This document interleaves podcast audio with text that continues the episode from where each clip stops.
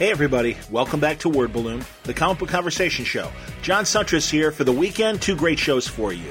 What you're listening to is my interview with Declan Shalvey. It's great to talk to Dec again.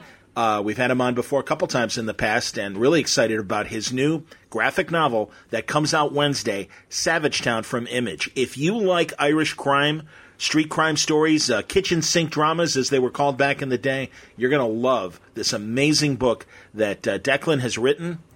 Philip Barrett is the artist. It is just outstanding. Jordie Bellaire, of course, doing uh, the color, and uh, it's great. Uh, Limerick City is the location, and we follow Jimmy Hardy Savage, a gangster on the rise, facing trouble from all sides. I'm reading this right from the image uh, solicit. With the local cops, rival gangs, his best mate, and his mammy all out to stick a knife in him. Will the bollocks li- live long enough to get to the top? More importantly, will he pay me back for that fiver I gave him last week? Uh, this is excellent, and I'm really excited to talk to Dec about it. Uh, it's a story that's been brewing in, with, in him for a long time.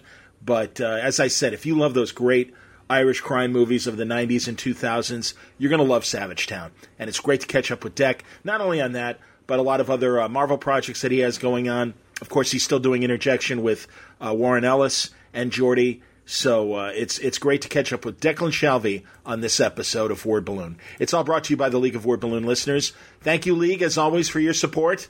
It uh, is going to come in handy as I travel to Salt Lake City next week for the Salt Lake City Comic Con. And uh, one of the reasons I'm able to do that is because of the League of Word Balloon listeners. Uh, Word Balloon is free. It will always be free. But if you like Word Balloon and feel like uh, what I do is uh, worth your time and money and you can afford it, uh, is Word Balloon worth the price of a comic book to you each month?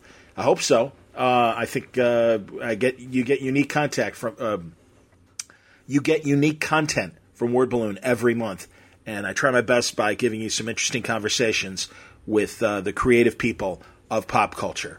So uh, if you are interested in subscribing to Word Balloon, uh, you can go to wordballoon.com, click on the Patreon ad there on the front page, or go to patreon.com slash wordballoon, and you'll get to my Patreon page. But uh, thank you very much for your continued support, League of Word Balloon listeners.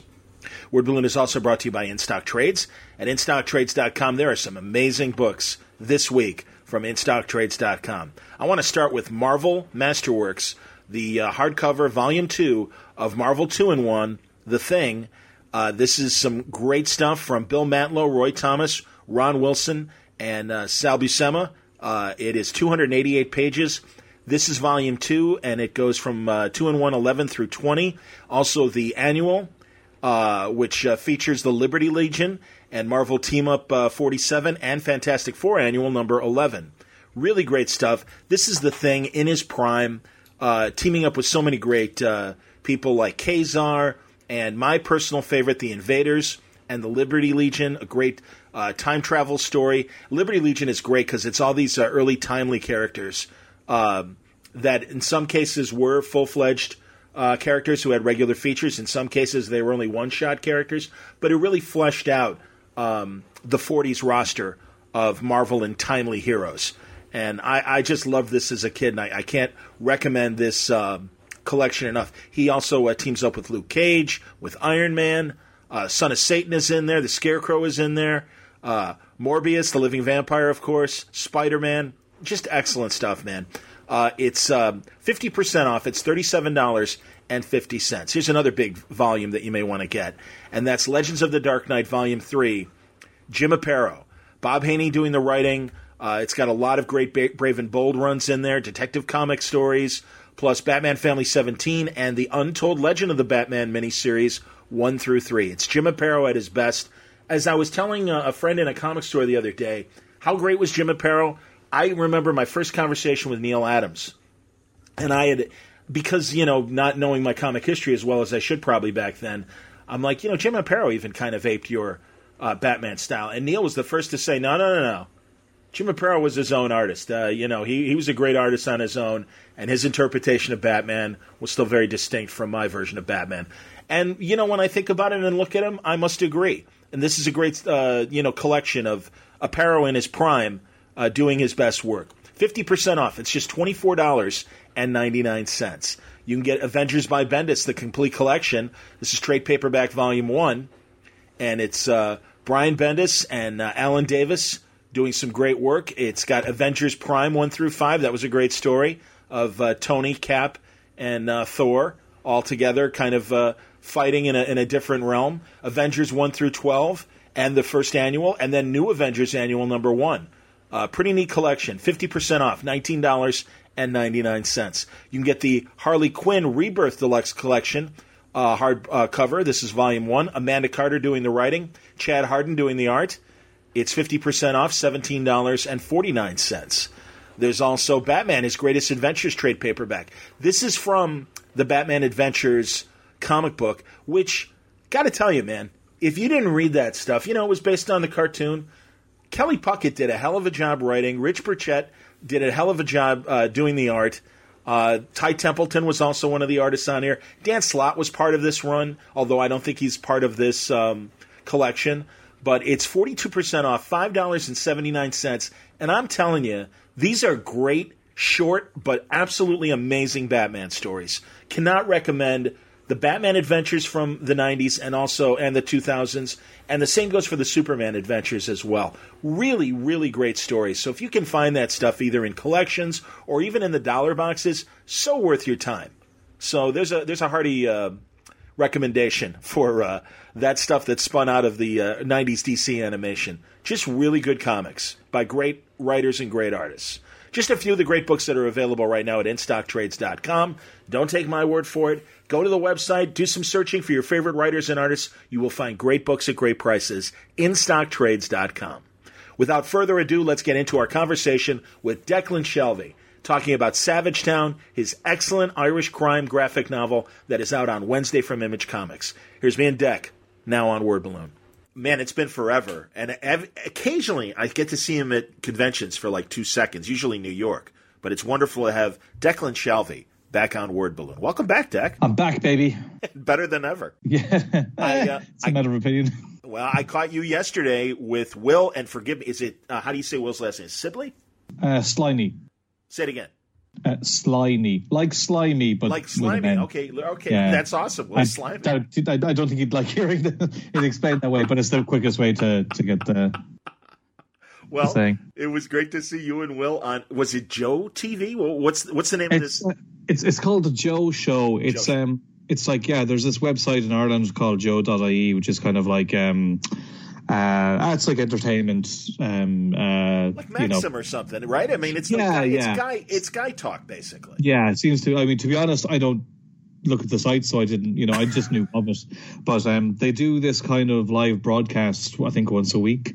Um, and Will's been on it before, but um, yeah, he was just saying, God, like he suggested me or something. And with um, Savage Town coming out, I figured, well, you know, thousands of people watch it, so you know what harm. Also, because like it's it's something I'm sure I'll, I'll mention it later on, but um, it's something I'm trying to do with Savage Town in that um, I'm hoping I can hit like an American audience, but I'm also trying to hit um, an Irish audience that maybe don't generally read comics. I hear you, man. Well, you know, no, honestly, first of all, you guys did great, and we can talk oh, about thanks, that later. Thanks. Absolutely, man. It was funny as hell. Oh, if you say so. Yeah, you haven't watched it yet. Uh no, no, I haven't. I don't think I will. Um, uh, I just speak. I just speak. Jordie watched it live when she was working at home, and uh, she she gave me the summary of uh, of how it went down. So that's fine. Okay. well, I hope she was positive too. I understand, dude. Believe me, I die a thousand deaths every time I do video, and when I have to watch it, it's like okay. And I really, I'm like Chris Ware. If you've ever seen Chris Ware at a comics panel, the guy literally talks through his hands and that's how oh, I am really? watching watching video of myself. So I totally understand. that said, you guys were hilarious. I think ah, it came off really natural. I mean, it, you seem you know just like talking to you now. It's it was you know it didn't feel like it was put on in any way, and it was funny. No, that's good. And and there's I mean there's always I thing you always have to to you know that's you're hitting an audience you're trying to hit an audience that, that don't really know comics so you know you've you've you've got to kind of take your at their people's hand and walk them through, you know, because you, you know, you and I, we know about citations, we know about variant covers and yada yada yada. so they showed they showed Will's issue of of uh, of 2099 Spider-Man 2099, and it was actually a Rick Leonardi cover, and they goes, oh, here's your cover, and you know, Will's like, oh. But you know, it's then you you, you know, you, there's no point explaining them what a variant cover is but you had, right over their heads. You guys did great. You guys did uh, Pictionary, quick draw, which is tough to do and always fun to see. How the hell was I supposed to draw that? I, I loved it. I love uh, it. Conor, Conor McGregor on a rocket. yeah, didn't quite work. Even Will said afterwards, is like, I have no idea how I would have done that.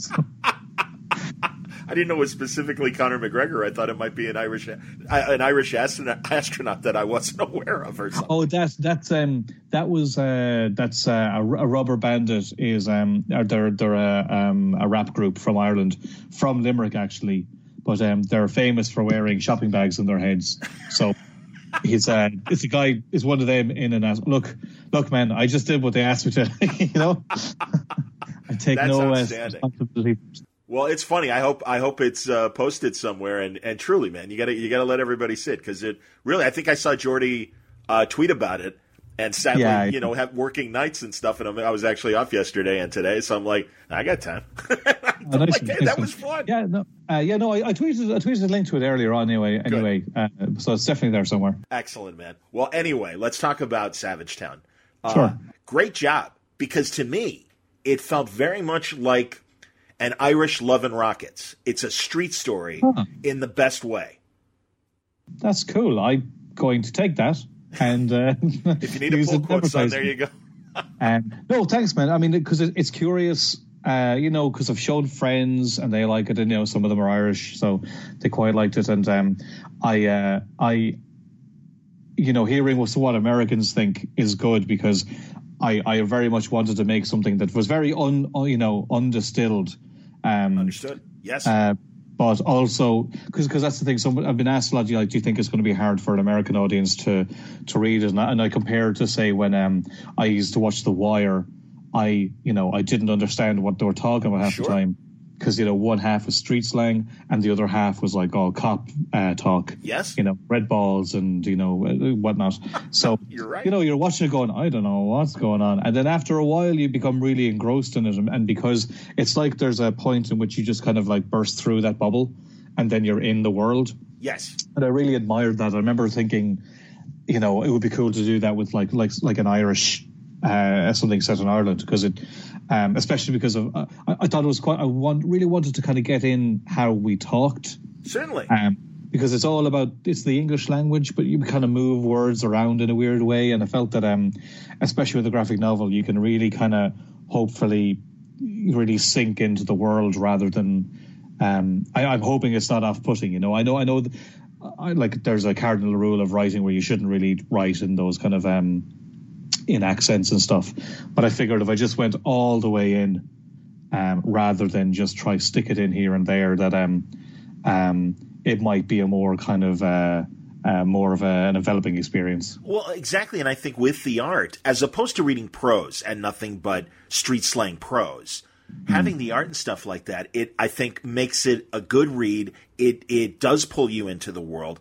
I felt the same way about uh, Gabriel Ba and Fabio Moon's last big epic Argentinian uh, timepiece that they did a couple years ago, and I can't even remember. oh, cool! You know, um, you know what I'm talking about? I, I do. Know, I know what you're talking about. I, I can't remember the name of the yeah. though. But but was honestly, that Day Tripper or?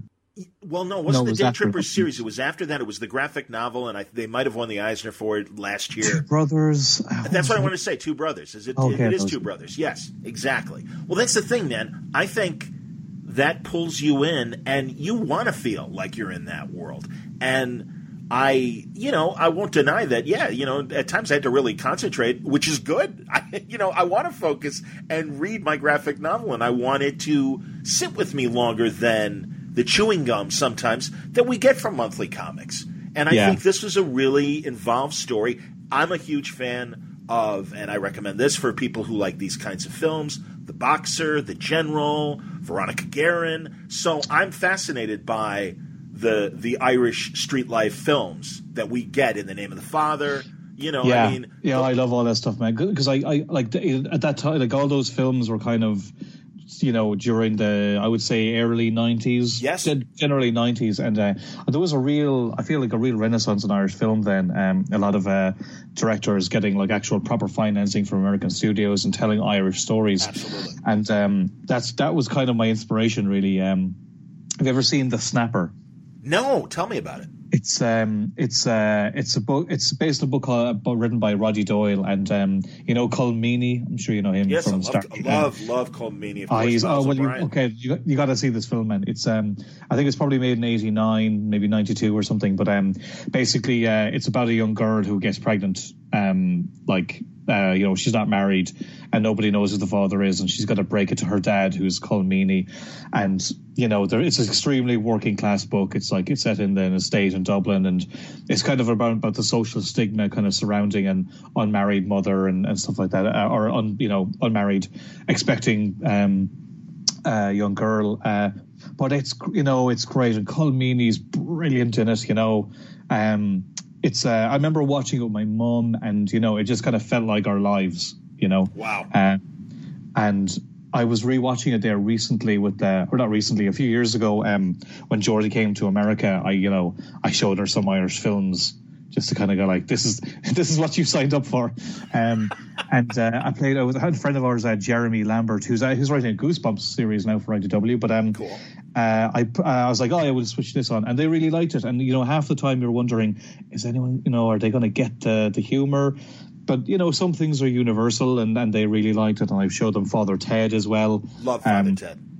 Uh, and that's another thing is I remember when I was going to America, I was like, you know, I was like, I don't know if Americans would get Father Ted, but then they all did, you know. Um, but uh, having having been very fortunate in doing what I've done at, at you know Marvel and DC and Image and whatnot, I felt that I was in a unique position to make something like that, like those films I really loved when I was growing up. Absolutely. You know, something that felt more authentically Irish, but like you know, uh, wasn't self-published that could actually be published through Image. Who, you know, you know, like Marvel were never going to publish that. Uh, Image will publish unusual material. Um, I had a good relationship with Image because of Injection, so I kind of just, I kind of just got my my shit together and thought I'm gonna, I'll just see if you know, I'll get a pitch together, proper, do a proper proper pitch. You know, pr- you know, art, colors, letters, everything. Send it to Image and see what happened, and then they they went for it, thankfully. So. Um, that's what it kind of feels like. It kind of feels like I've gotten like an American studio to help me make an Irish film. That's awesome, man. you know, um, yeah, that that that has that kind of um, very like uh, very very grounded feel, you know, um, mixed in with the crime genre because I, I really love crime stories and I've never really gotten to do one, um, like make a sort of short stories. So I thought this was a nice opportunity to kind of like mix a genre element that like you know everybody knows with the kind of slice of life element that I kind of wanted to see. I love it, man. Honestly, and I'm looking I, right now. I opened uh, the PDF again to look at it. And forgive me, who's your artist again? Oh, uh, the artist is uh, Philip Barrett. He's um he's he's doing comics longer than I am, man. When when I met him um years ago, he'd already been like in Canada. I think he was like part of like uh, the small press scene there. But um, he's this wonderful, sweet man who who just does his own comics. He's like um, he do his own little zines and uh, photocopy them and sell them at shows or self-publish little short little comics.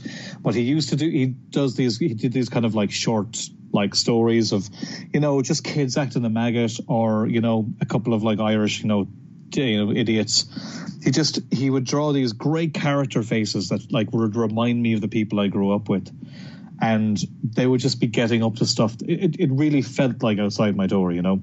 Well, it's it, it's gorgeous, man. I'm telling you. No, he's he's amazing, yeah. And and it and it does again. It has that Hernandez brothers kind of feel to it, where it's just it's that indie authentic look that I think really did fit the story so well.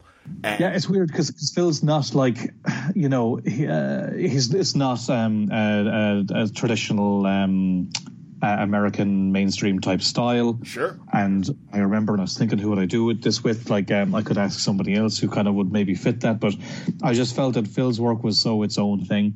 You know, it's he was a he was a fully developed artist. He has his own approach. There's so much that he does that nobody else could really do. Um, and you know, if you're going to do something a little different, then again, just go the whole fucking way with it. Like you know, and uh, I, I, know, I know, a couple of people told me maybe Phil's stuff was too indie, um, or maybe you know people wouldn't like like everyone liked it, but they didn't know if anyone would buy it.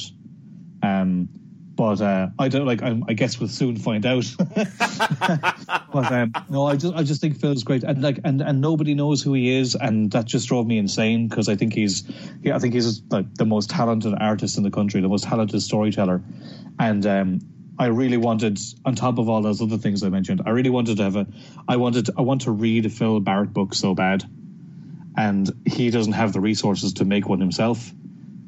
I was able to kind of do that, so you know, I'm I'm I'm hoping this could be a platform to kind of like open his work up to people who never would have seen it before. Here, here, man. It's no, it's gorgeous, and again, it's a good indie style, and I and I hope you're right. I hope that uh, you know, again, you've got a good name out there, and and you've got a good fan base. Uh, I do think obviously your fans are going to gravitate to it, but this is a great uh, like I said, the Hernandez brothers and and uh, Gabriel and Fabio with two brothers and uh, yeah, Ciudad, so, that that book that Ande uh, oh, Parks yeah. I think uh, translated and everything. I thought that you know it, it, Yeah, I've heard some. I've heard some kind of weird. I heard today. I heard John McCrea. I've heard. Um, uh, I've heard Steve Dillon. I've heard, sure. you know, I've heard like like loads. I mean, and they're very different artists, but there's still this kind of um, feeling. There's this yes. aesthetic to one of those guys, you know. Um, uh, which which is I mean that's fine by me. They're all great. sure, man. No, he's he's perfect. Really, I think this it really fits the story. there's all these little like deep like there's I mean, when they're in the pub. I've said this a million times now, but like there's they, there's you can you know all the bottles in the behind the bar, and there's these little kind of like old jugs up on top of of the the door. And I remember being a kid you know, my mom would would go. To, she'd take me to the pub with her, and you know, I remember all these little knickknacks. Or when he's in the caravan, and you can see all the little kind of, um, you know, little um, uh, Virgin Mary statues, and you know, uh, just there's attention to detail. Like, I, I I've had flashbacks to my childhood looking at these pages, and I don't I, I don't know Phil from my childhood. We're not from the same place, you know. He's from Donegal and from Clare, and um, uh, his just the the amount of attention to detail he, he has in there has been just amazing. Like he, he he draws somebody doing the washing up, and it really really feels like they're doing the washing up. I'm looking at that panel, I think, right now because yeah, they're in um, Jimmy's kitchen, and there's the Virgin Mary yeah, on top of the freezer. Yeah, I just it really. I mean, it just I I remember being in that look you know like like in like his had the house he drew actually Jimmy's house reminds me so much of the house I grew up in wow. when I was a kid well even the back garden like I hear. Mad. Go on. I'm sorry, man. I'm stepping on you. No, no, you're fine. Jeez, I'm I'm just babbling out at this stage, Sean. No, but I love it. Honestly, I, I think it's it's great, man. There's a lot of heart in this, and it's a it's a great little like street crime story and everything, and it's really about this entire well, Savage Town. It's about the town, and I and you achieve a lot in you know, God, 100 108 pages. It's uh, 109. Yeah, I think 108, 109, I think. And um, you wouldn't have seen the PDF, but we've got some really nice um, um, uh, extra material at the back, just like um, uh, Emma Price's design, like all the design work he did, she did for the logo. Um, a lot of like character drawings by Phil, which are really, really nice. Um, I, I like it's going to be published in trade paperback format. You know, it's sure. a graphic novel, but I I really wanted it to feel like a graphic novel. You know, so we've um, you know, the great thing about images you can you can you can like decide your paper stock. So I don't know if you've if you've seen the um the the new criminal the criminal reprints basically not reprints but the new crim- editions image you've done yes. of the criminal uh, where it's just right it's like the paper no like um solid matte paper but the um the trade paper the the cover is uh, uncoated stock. I was talking to Sean Phillips about yes, it like yes. and, and even when when you you feel the cover it just it has a different kind of yeah aesthetic to it, just because it's not slick, yeah, you know. Yeah. Um, and we've and we've got a nice kind of gloss sheen on the on the logo, and it's just little things like that. Like it costs a little bit more to make, um, but if you know if you're going to do something in the graphic novel format, I really felt like we had to try and make it feel as graphic and novelty uh, rather than just a trade paperback. You know, totally um, bookshelf worthy. Absolutely, man. And, uh, and yeah, like I, lo- I love the, that on the inside, certainly. Oh, go, yeah, well, thanks, man. Um, but uh, yeah, so uh, like there's like yeah, as much extras as we could have. All the layouts that Phil did, and I I did the layouts for the last chapter, so it's kind of cool seeing the layouts I did and then how the pages look in, in the end. Um, I'm it's, it's just a really lovely package, man. We're, we're, we're lit, I'm literally looking it over today because it's going off to the printer and. Um, Look, I mean, the writing might be shite, but it's a gorgeous book. You know? the writing's not shite. Don't worry, man. That's fine. it's uh, it no, it's it's fantastic, and it uh, Jeff. Uh, here's another comparison: a Jeff Lemire story. I mean, that's you know, you've got that vibe, I think. Cool. So yeah, man. No, I I'd, I'd, take that. Like that, Jeff. Jeff's Jeff's one of those types of storytellers that I think is something to aspire to. You know, because um, you know I love superheroes. I love uh, you know uh, genre stuff, but I mean I also love kind of more like I really like what he's doing with uh, Royal City right now. That kind of you know, it's it, it, that they don't need the genre element necessarily. I mean, um, I have it with Savage Town because I because I like crime, but also Limerick has had this um, really bad history with uh, gangland violence back in the early noughties. So it, it kind of seemed like the perfect way of, you know, telling my slice of life Irish thing with the crime genre, with you know a fictitious take on on what happened at the time. You know, the irony too of a, a town called Limerick given what you know what we talk about now. Well, you know, really that you know. That's, that's yeah, kind no, of everyone's like, oh, an, you know, your town, your town named like a joke or whatever. That's yeah, it's like oh Limerick. You're like yeah, you've never been there. um, is that Ireland's Cleveland? Basically, is this what you're? uh, yeah, you know, it like yeah, I would say so. It's it's the it's the um, it, I, it's the kind of it's the underdog city. I would say. hear you. you know, Dublin's the capital. Galway's a tour. Like all the tourists go to Galway. Um, they all go to Cork. They kind of drive past Limerick. Um, but like I mean, I, I loved Limerick. I lived in Limerick for seven. I, I studied in art college. Like I, I used to listen to Word Balloon when I was um I was working on my portfolio in Limerick. That's you know. I lived at, like so that's the kind of weird kind of full circle thing about it was that now I'm in a position where I can kind of make something. I kind of you know went back to the the beginning a bit, but um uh yeah I lo- I love Limerick. It's like you know you can you can walk to the pub and you can walk home afterwards, whereas in Dublin you got to get a fucking taxi or some shite. But um you know it's it's very small but it's very big. Um, Okay. and um, and I just I think the character of the people there is something I I, I love and um, so you know it's but but at the same time there's a, there's bad side to it too. So I'll try to strike a balance of like you know uh, being affectionate but also you know not um not just trying to make a puff piece about Limerick. I mean it definitely isn't that, but um uh I- like I, I- I'm expecting a little bit of blowback. Um, local local blowback.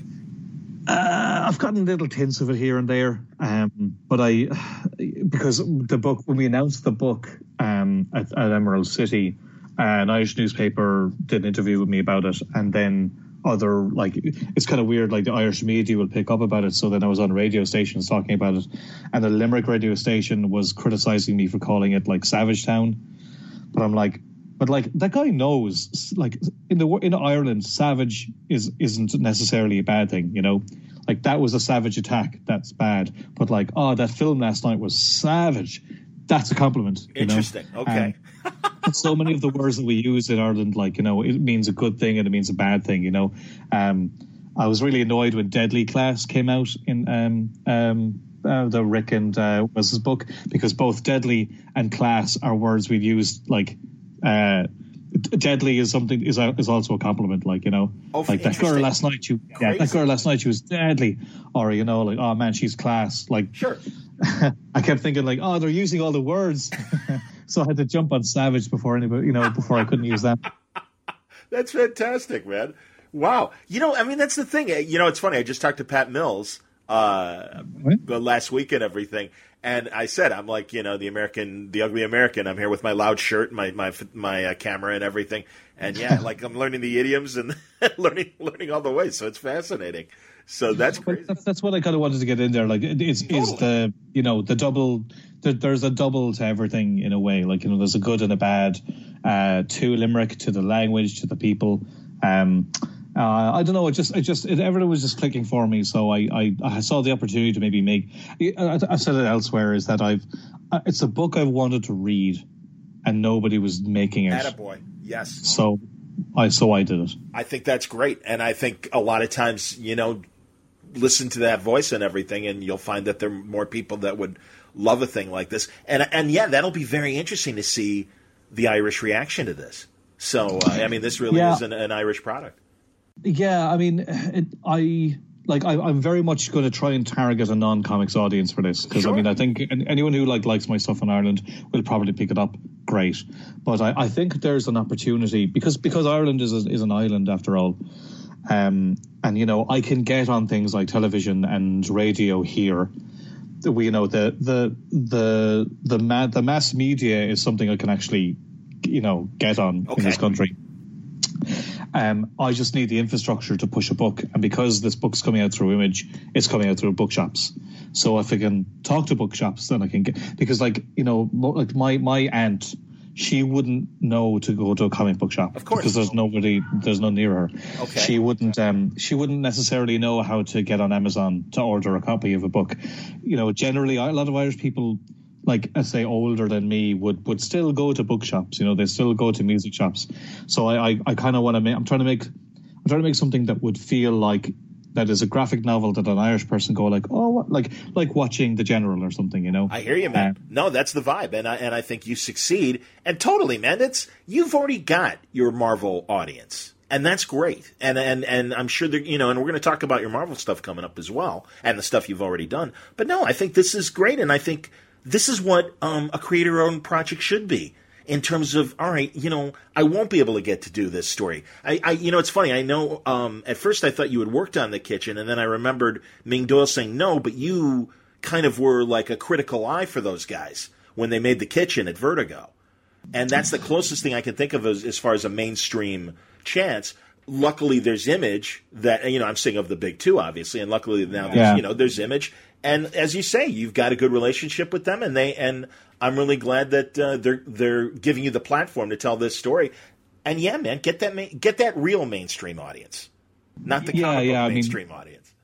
Yeah, I mean, I mean, because uh, that's that, that's the aim anyway. We'll see. Like, I'm, I'm kind of hoping in America it can be seen as a book that can that an, an Irish comic for people who wouldn't know what that is. I hear you. And um, I mean, and you know, there's there's Irish creators who've done stuff. I mean, like Stephen Mooney's on Half Past Danger and stuff like that. Yes, yes. But um, I, I think uh, the thing with with Image is I think I've just such a close relationship with the publisher because Image are, you know, they're they're really try and do everything they can to get your stuff out there.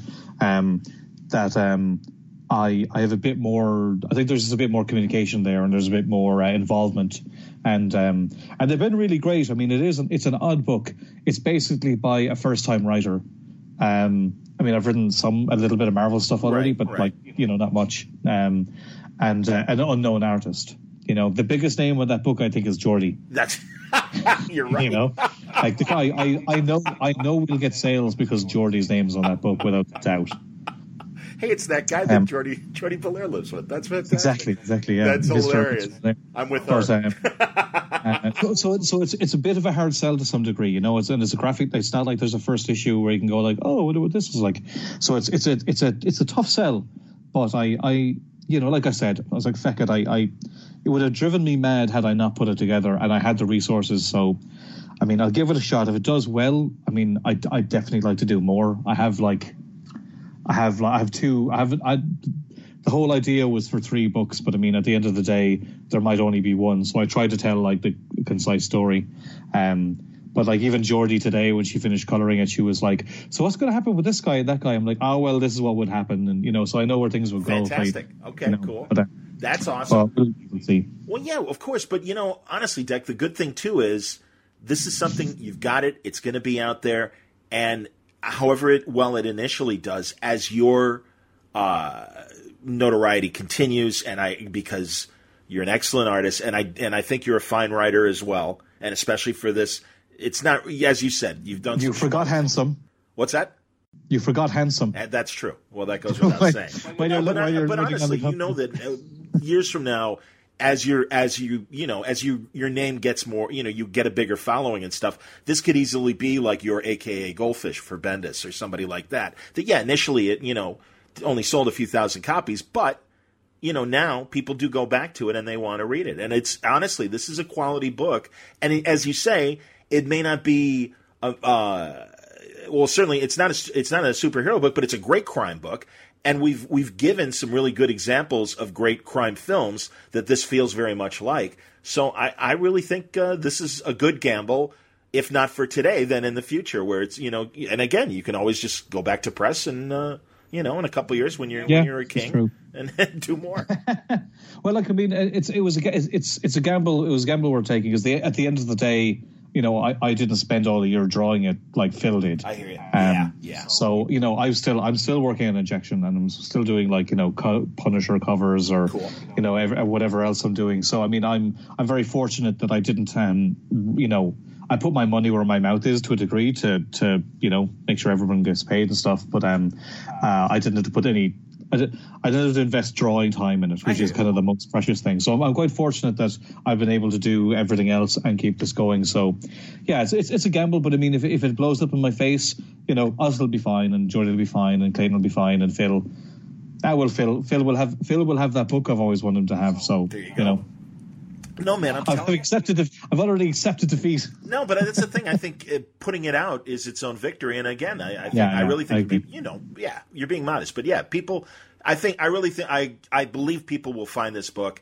And again, I I am a sucker for a good crime story and a good street crime story, and and it you know uh, Savage Town absolutely fulfills that. I mean, it's it's great. Oh, thanks, man. I, I do I do genuinely feel if you read the first like 20, 30 pages you're in. Totally. You know, like you'll want you want to read the rest. Um, image were really good. They printed like the first uh, twenty or so pages uh, as a single issue and handed out a lot of book fairs during the summer. Hey, that's um, great. Um, that was really cool. No, that was really good. I thought of them because uh, I mean um, that that that was a because it is, I think, a hard sell because it is not me. If it was me drawing, it would be different. But um, uh, I feel like yeah, if, if you pick it up and you read it, you're you're going to want to know what happens. I think you know. Definitely, absolutely. This, no, I, I really think for a first graphic novel, it's it's it's excellent and. Uh, oh, thanks, man. Great, Gabe Hardman's uh, story about the dog, and now I'm blanking on uh, the name of that uh, story. Uh, yeah, it wasn't Manson. like it was. Um, it's not Manson. It's like Kinski was Kinski, it? Or, there we go. Or Kinski. Yeah, yeah, yeah, or Kinski. No, you were right. It was Kinski. Yeah, I mean this is a this is another thing like Kinski to me in the, in the best cool. possible way. Absolutely, man. So, uh, awesome. well, there you go. Your old agents of Atlas, buddy. Gabe Hard. Yeah, yeah, yeah. Excellent. Well, no, I uh, Savage Town is great. When does uh, the the graphic novel come out? It's at uh, September 20th. So uh, it'll be out just before Thought Bubble here in the UK. So um, I'll have I'll, it'll be out for New York Comic Con as well. So I'll be there um, Great. flogging my wares. Excellent, man. Well, I'll, I'll, likely see you there then at New York Comic Con. So that's Excellent. terrific. So yeah, Savage Town, everybody from Image Comics. I think it's huge and uh, I'm I'm very happy for you, Dec. This uh, this turned out great. So let's oh, thanks, let's uh, let's move on to uh, some uh, some Marvel stuff because I mean you know you're modest, but you've been writing some cool Marvel stuff, and I know uh, and refresh my memory. Didn't you do a Secret Empire tie-in? no, no, I didn't do a Secret Empire which, tie-in. Which, I did. Um, which, yeah, I which did, event? It was Civil War Two, choosing you. sides. Thank you. Okay, that's there was um, there was a there was an anthology series that Will Moss was editing, mm-hmm. and um, he asked if I would do. It, it's it's you know it was all different short stories, yes. but there was they wanted to have one story that went through the whole mini. Um, so he asked if I would do a Nick Fury uh, uh, story, and he said, uh, I liked how he said it. He said, uh, "I'm going to make it uh, difficult for you to turn down because he's asked me to do stuff in the past, and I couldn't." but um, he said, uh, "I want you to write it too," and I was like, "Oh, Will Moss, you got me." Um, because then it became because I was already I was already set to do All Star Batman. Oh, awesome! Um, yeah. it, it, was a bit it was a bit away though, but I knew it was coming. Um, but I uh, I was like, oh, I I can't not I can't turn down a writing and drawing. you know who who gets to do it? You know, very very few.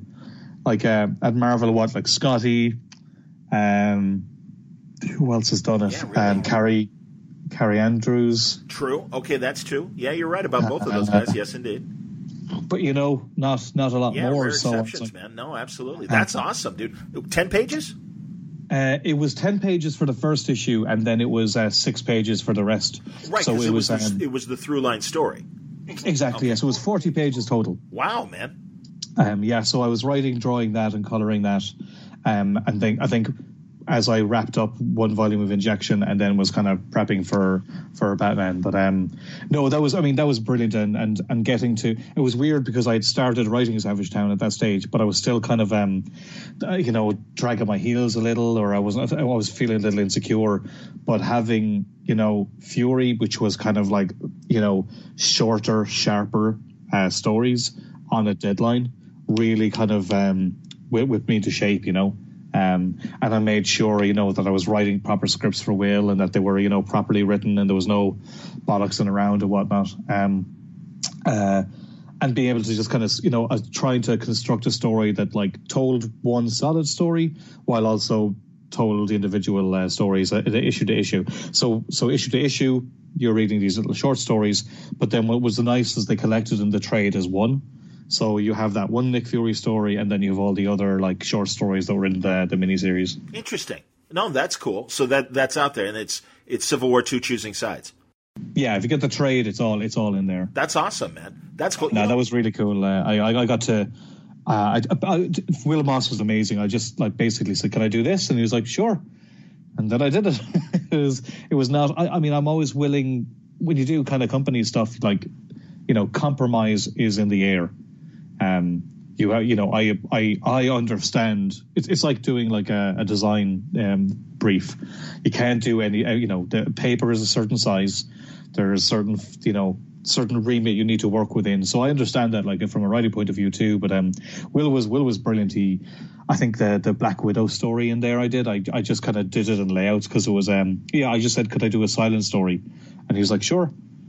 So I just got to do I got to write and draw a silent story, you know, at Marvel. I just I couldn't believe like what, what Will was letting me do, but it was it was a brilliant experience. That's awesome, man. I'm gonna have to pick up the the trade. How many different characters did you do in the in the shorter stories? Um, uh, I didn't want to make it too cameo-y, you know, but um, I I love Black Widow, and all the all of the really annoying thing was as I was working on it, Black Widow issue one came out, uh, and I was like, oh son of a bitch, Chris Samnee. you know, here's me trying to do my spy story, and just Chris Samnee just blows everything out of the water. Fucking prick. But um, uh, uh, yeah, no, I think the, the first one was just kind of Nick and uh, the big double cross shield. The second one, um, Moon Knight appears.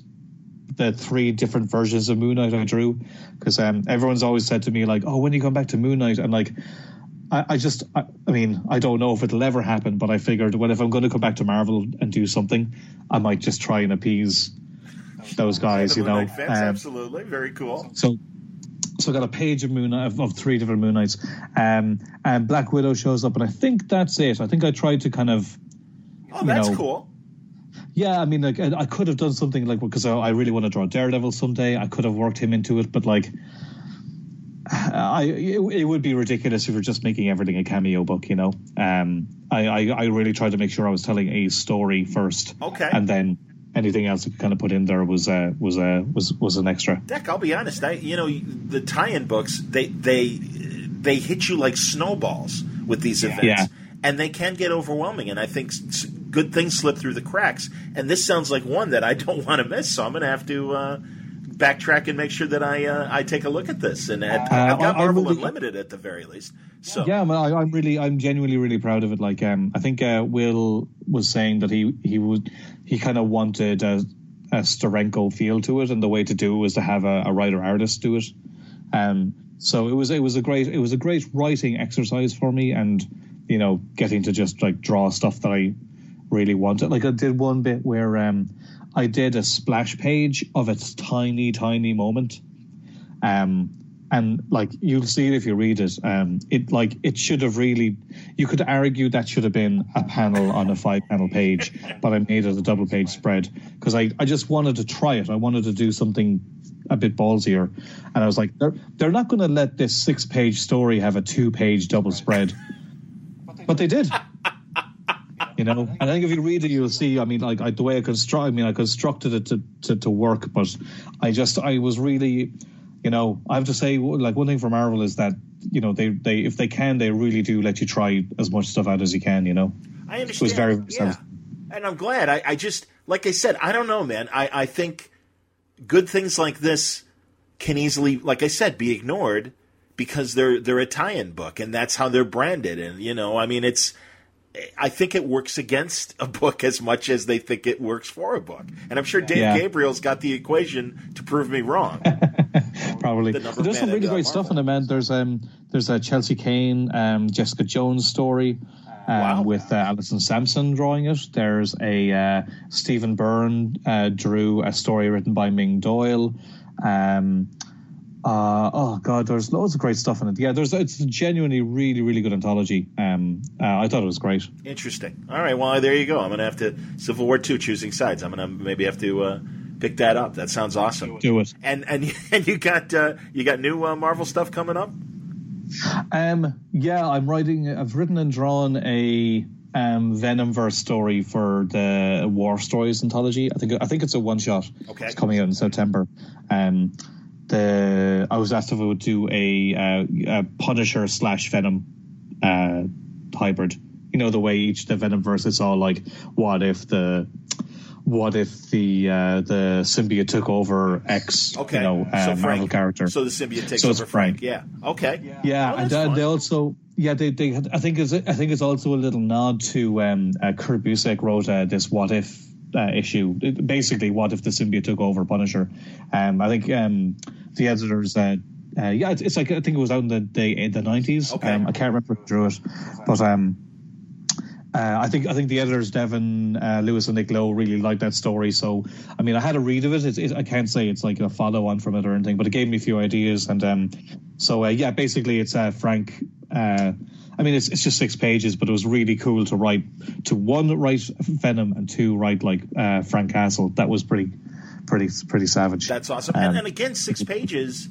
That's a great discipline, as you said, and I and I think it's kind of a lost art. I always love reading um, more the DC anthology books that have the six and eight pages, especially the war books and the westerns. Uh, they always seem to have really tight but but you know satisfying eight page stories or six page stories. So I, that's yeah, that's yeah. There's something to be, there's something to be said for um, you know a budget or Right, you know having economy, restrictions yeah. and working within those. Like I mean, it, it's a good um, uh, it's a good storytelling exercise, that's for sure. And um, I mean, I probably shouldn't have taken it because I've re- way too much stuff on right now. But um, again, uh, writing and drawing, I find it really hard to turn down because like I got to write Savage Town, which is great, but writing and drawing something at the same like like doing the whole thing that that there's there's something really really um uh, there's a sense of accomplishment that comes with having written and drawn uh, something yourself that is it's really hard to to compare I understand. No, it's this is like you know your film uh, from start to finish, and all the composition and everything. You know, beyond script and and layouts and stuff. No, you I can appreciate that. I think that's excellent. And do you when you did Savage Town? Did you, you know, you said you laid out some of the, the portions, correct? I mean, that's what part of the process stuff Um, going to get yeah, it was only- of the book. yeah it was only the last chapter because um, we were just getting a little tight on time Okay. um, and uh, I know I know that Phil is such like a great storyteller. He, he'll, he, and I mean, I would do it too. You would take some time working on layouts. Like I spent about a week doing uh, layouts for any any issue of injection.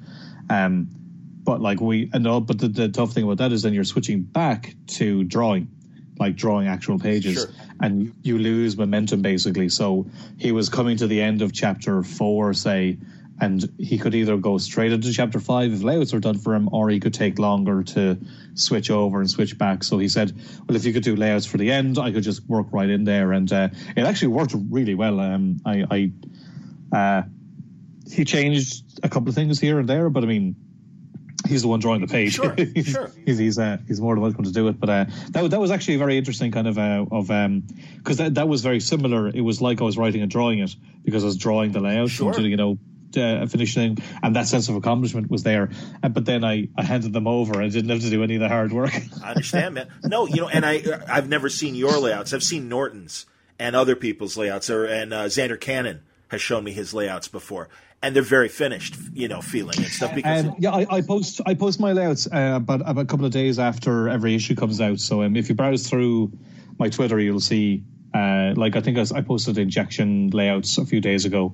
Um, I just post the whole book laid out. Uh, uh, everyone always says nice things about them because I, I do. They're not finished as such, but they're kind of like I do them in small little boxes basically, so you can just see all the storytelling, but like none of the actual like you know detail as such. Okay. But um, Sure. yeah, I should check them out. no, I, I absolutely will. And I always uh, forget. And with with your snide comments about Samnee and stuff, you were part of Comic Twart back in the day, correct? Oh yeah, that takes me back. Good stuff, Um, man. Are you kidding? That was always a pleasure. All of you guys would challenge yourselves, like, okay, this week's character is Rip Hunter, and we'd get like I'm, I'm just twenty amazing Rip Hunters. You know, I'm just trying to imagine what it was like to have the time to do this.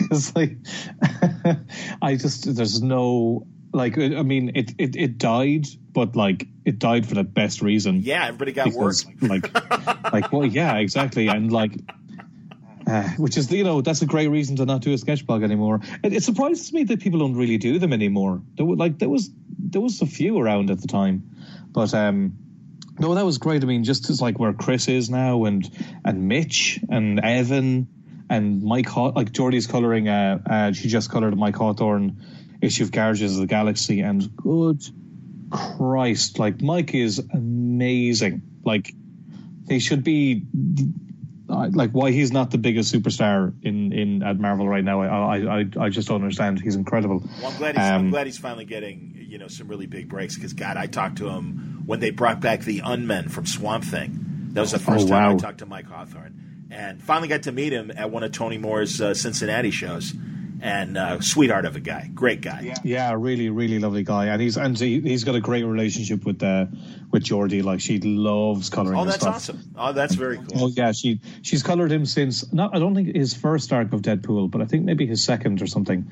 And she gets very possessive over some guys, so you know, no matter how busy she is, she like make the time for for uh, Mike Hawthorne. That's wonderful. Uh, that's beautiful. That's, yeah, you guys and then Gabe Hardman was part of that as well. And no, no, Gabe wasn't. Everyone. No? I, have heard it a few times. No, Gabe wasn't. Um, Shocked? No, no. How about? No, I don't think he was. How about Steve Bryant? Uh, Steve was, yeah. Um, I mean, I mean, I, I totally understand because I think, like, I mean, we were all mates at the time, but yeah, no, no, um, no, Gabe wasn't. Okay, I trust uh, you, man. That it was your, uh, yeah. it was your superhero team, man. And you're right. I mean, the great yeah. thing is, it really did it. It it brought all of your guys' work uh, to our attention. Tom Fowler also part of the group. Oh yeah, of course, yeah. Um, I mean, that's like, thing. I mean, for, from from my point of view, when I when we when we were doing it, um, I mean, I was just fucking happy to be there. You know, if you had you, you, had yeah. Mitch Breitweiser who was coloring, he was who he was doing done Cap, Captain America at the time, and Chris was like you know doing amazing work. Um, uh, I think Tom was doing uh, no, it was before Tom did Venom, but Tom had done so much stuff too. Do, I mean, I was just happy uh, to. Gabe Par- or uh, Jeff Parker's that uh, Mystique. He was Mysterius. Oh, that's right. Yeah, that's him and Jeff yes, yes, Mysterius. Yes. But look, I mean, there's a connection there. I'm sure Jeff found my stuff from doing Comic Twart, and then go. he asked for me on Thunderbolts, and then you know, like like the the, the blog did what. I don't know. okay, that's not why we did it. We did it to have fun, but um, but um, it's amazing just like how well it did. It did. It, it, it gave us all a platform that people got behind. You know, I do, um, oh, dude. I have a I have a Samnee Dan Dan Dare on my wall, and uh, and he gave it to me for a song. I mean, it, it's ridiculous how little I paid for it, but literally, it's it's among my framed pieces because it's it's just so amazing, and people go nuts because it's Dan Dare uh, in a pterodactyl nest and looking at these little hatchlings and doesn't realize a giant pterodactyl's behind him, ready to attack him. Uh, of course, of course. Give give Chris a page, and he puts a story in there. Damn straight, exactly, man. No, it's insane, and uh, yeah, no, Sam, like you said, Sammy. Uh, but that's the thing, man. I mean, all of you guys, I'm I'm so happy because it's been a pleasure watching your guys' career and expand and getting better known and uh, you mentioned, of course, working with Warren and on injection and everything. Uh, you, you, you, were telling me off the air one more issue uh, for the next trade, correct? Uh, yeah, then volume three is done, um, and that'll be the end of uh, that'll be the end of the. I mean, each each each arc kind of centers more on one character than the other. So at the mo- at the moment it's Bridget. Um, so it's this kind of weird, spooky stone ra- stone circle techno ghost weird mythology. Yeah, it's Warren, so it's fucked up, of course. Um, but uh, yeah, I mean the, the script. I mean, every I get a script and I'm like, oh man, this is great, and then then I'll get a few pages in. I'm like, oh no, I got to. How am I going to draw that? And then I got to sit there for a week and figure out how I'm going to draw it. But um, no, I mean, injection's been just been just it's like like it. I, it's my life's work basically, you know. I'm I'm we're half, we're past the halfway point, but I know that like this is this is my planetary. You know, this is the thing that like you know um, I feel like like when Warren said what you want to do, I was like I want to squeeze as many issues out of Warren Ellis as I can. So I knew I wanted to do something long form because everything else I've ever done at Marvel or whatnot has been like four, five issues, six issues. Um, so I really wanted to do something that was as ambitious as I possibly could be. Um, and it is. Uh, I, it's not the hottest book every month it comes out, but I, I feel that it, we're just building this really ambitious story. And um, I know the next arc is going to be about um, uh, Winters, so it's going to be this kind of James Bond type uh, stage of the story. And I mean, having written, having read Warren Ellis's actual James Bond, I wonder what his James Bond with like no restraints is going to be. You know, true. That's awesome. And I and I'm, I'm, I'm having cold sweats about having to draw it.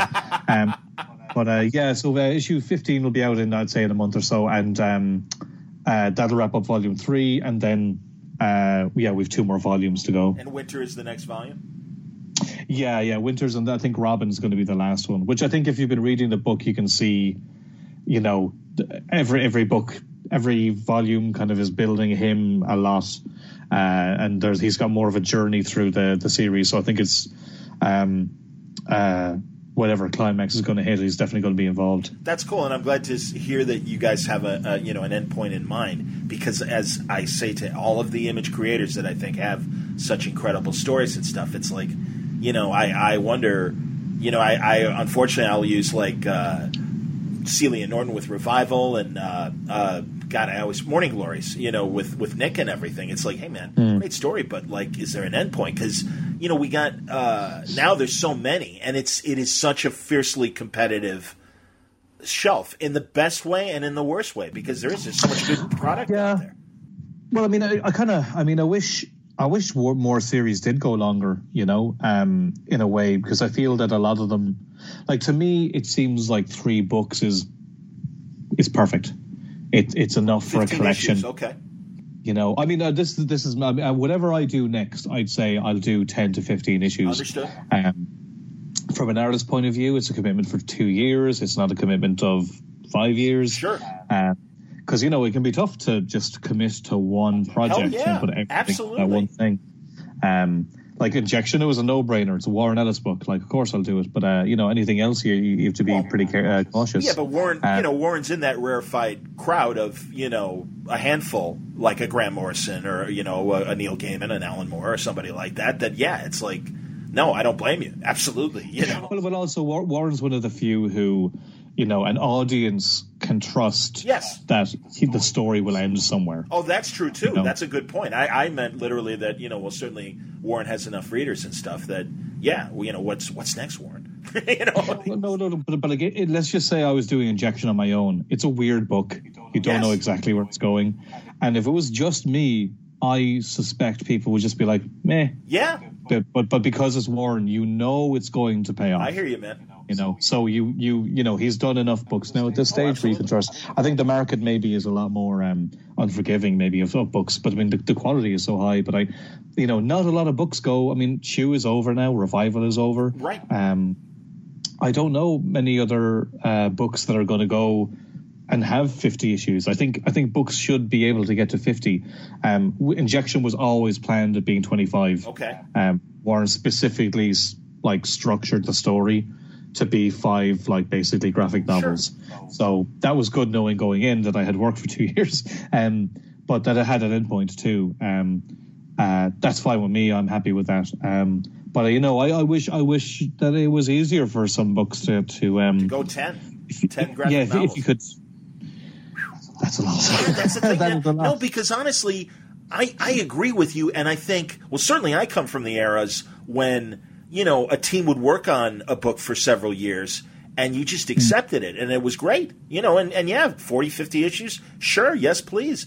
But like I said, it's it's more competitive now, and that's why I'm like, wow, ten graphic novels, that's a lot. I think five is a good number, and both for creator and consumer, where it's like, okay, yeah, that's that's a really satisfying read, and you know, and a, I think a good opportunity to tell a very developed story. But yeah, I don't know, I don't know, man. Again, because I love, hey, scalped, was was fantastic in more than 50 yeah. issues and uh, certainly 100 bullets. Uh, I mean, it's it's possible, but that's the thing. It's like and again with the competition out there, pretty tough, man.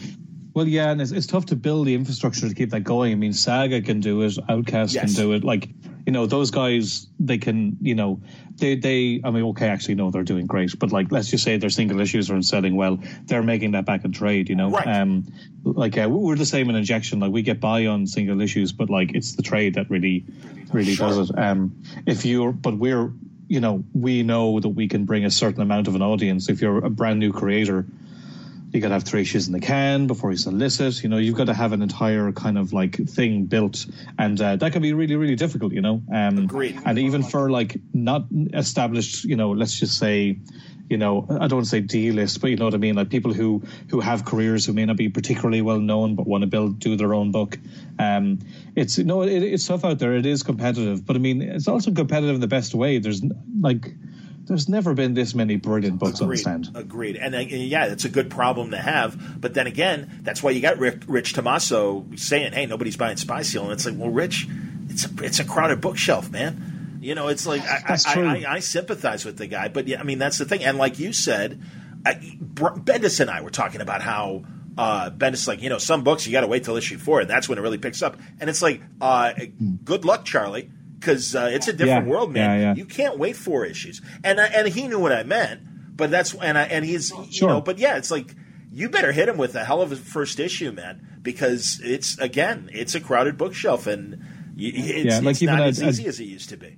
Uh, Jordie's uh, Redlands just came yes, out, indeed. and uh, I think uh, like that first issue, like people have really responded to it. It like I don't know if you've read it, but it uh, it kind of it hits you hard and then at the beginning and then it hits you hard at the end and you know you don't know where it's going to go. And um, uh, I think it's it's it's a brilliant first issue because you are just as you're kind of just as lost at the beginning as you were at the start, but you know you kind of have a good feeling of what it is. I think that's a great way to have a book is that you you know you want to know what happens next, yes, not excited you know about not not not have not have a reason to check out. Yes. Um, but no, you're you're right. It, I mean, you you've got to get people with that first issue, and I also not the first issue, the second issue. Yes, the second issue in a way is not more important, but the drop off between one and two is is is very bad in a lot of books.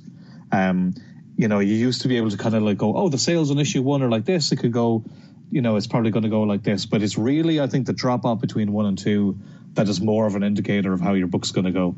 Um, like with respect to I don't I don't know uh, a Richard thing, but the first I heard of the book was that Facebook post or whatever it was, you know. Um, yeah, you know, like you got to sell your book. I, I, I mean, I, I look at comic book news websites and I'm on Twitter and stuff like that. Um, and it's tough to, and especially now, I would think just with the, you know, for me, Twitter used to be the thing where I'd push my stuff a lot, and I can see how, you know, posts I make don't go as far as they used to because you know there's just so much political fucking bullshit on it now that I, I don't even want I don't I don't want to look at it. You know uh, so so the stuff that there's just so much noise out there. It can be really really hard because making the book is one job but selling the book is a complete other job um, and it's tough because it takes time like I I, I think I I spent about five weeks writing uh, uh, um, Savage Town you know, cumulatively, I'd say. But I I have probably spent the first half of every day for the last year doing something about the book, be it promoting it or you know making a, a Twitter page for Jimmy or um, you know, uh, f- figuring out what I'd like to do when the book comes out, or talking to lawyers about rights, and you know, um, there's always there's all this other businessy parts of it, which is you know is interesting and uh, it's been very very informative, but it does take time away from actually making the book. You know, like the injection injection issue 15 will be late because of me because I've been trying to because Savage Town has to be uh, is going to print now basically, so everything's blowing up in my face, even though I'm not even drawing the thing. You know. Um, and I hate that. I hate I hate not fucking you know hitting my deadlines and whatnot. But like, it'll be done, it'll be fine, and then I'm back to injection, and it'll be and it'll be grand. But um, that sucks. But uh, that that's just just trying to make the book live and and and move, uh, so it doesn't hit veer off the train tracks. And then yeah, um, you know, I spent I think all of Monday doing I think doing I did a phone interview for an Irish uh, newspaper. I did I think a podcast and I did two different website um, uh, interviews. I mean, so I didn't get any um, injection done that day. It's it's it's an, an entire other job outside of making the book, so it can be really really tough, you know, when you're doing your own thing. Understood, and and I uh, imagine also doing it from the island is even harder uh, in terms. Well, and maybe not with social media and stuff in terms of reaching out to the stores, uh, both. I would imagine uh, here in the states and as well as you know the European markets that you're hitting as well. Um, um, well, no, it's not too bad okay. to be honest. What we did is, um, I mean, because of the internet and stuff like that, it's it's great. I mean, That's yes, true. there's less stores. You know, it would be nice if we were in Florida and we could hit stores in Florida. Right, but um, Jordie country. You know, we yes. have a really good local shop, the Big Bang, and um, we're setting up like uh, uh, signings with uh, some UK guys too. Um, then there's New York Comic Con right after that.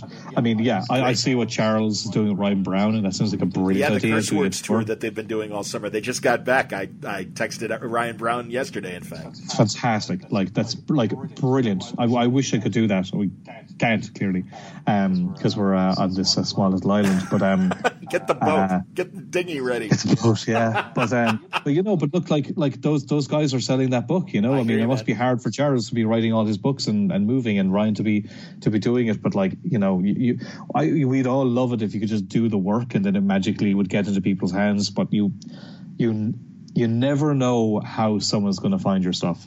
I understand. And by the way, no, before I forget, I do have a, a, a, slightly underhanded reason for having you on as well, and that is to uh, let Jordie know that I do want to talk about her book, and I do have it. Oh, I haven't had a chance to read it yet, but it is my uh, my pile, and my intention was to get Jordie when we were talking and say, "Hey, let's come on, stop stop avoiding."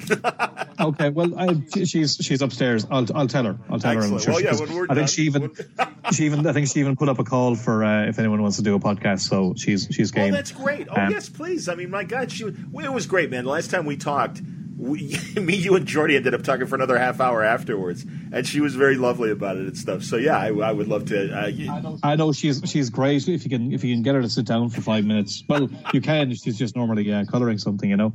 Um, but look, it's been pretty tough for her too, man. Because I mean, she's got um, she's been trying to do podcasts and interviews and making sure that the book's written for Vanessa to draw and that it's colored for previews. And she's also, you know, coloring a new Spider-Man book and Tom King's Batman and coloring my injection stuff and you know getting a graphic novel done. And like there, it's been really tough for Jordan because she has so much production stuff coming at her.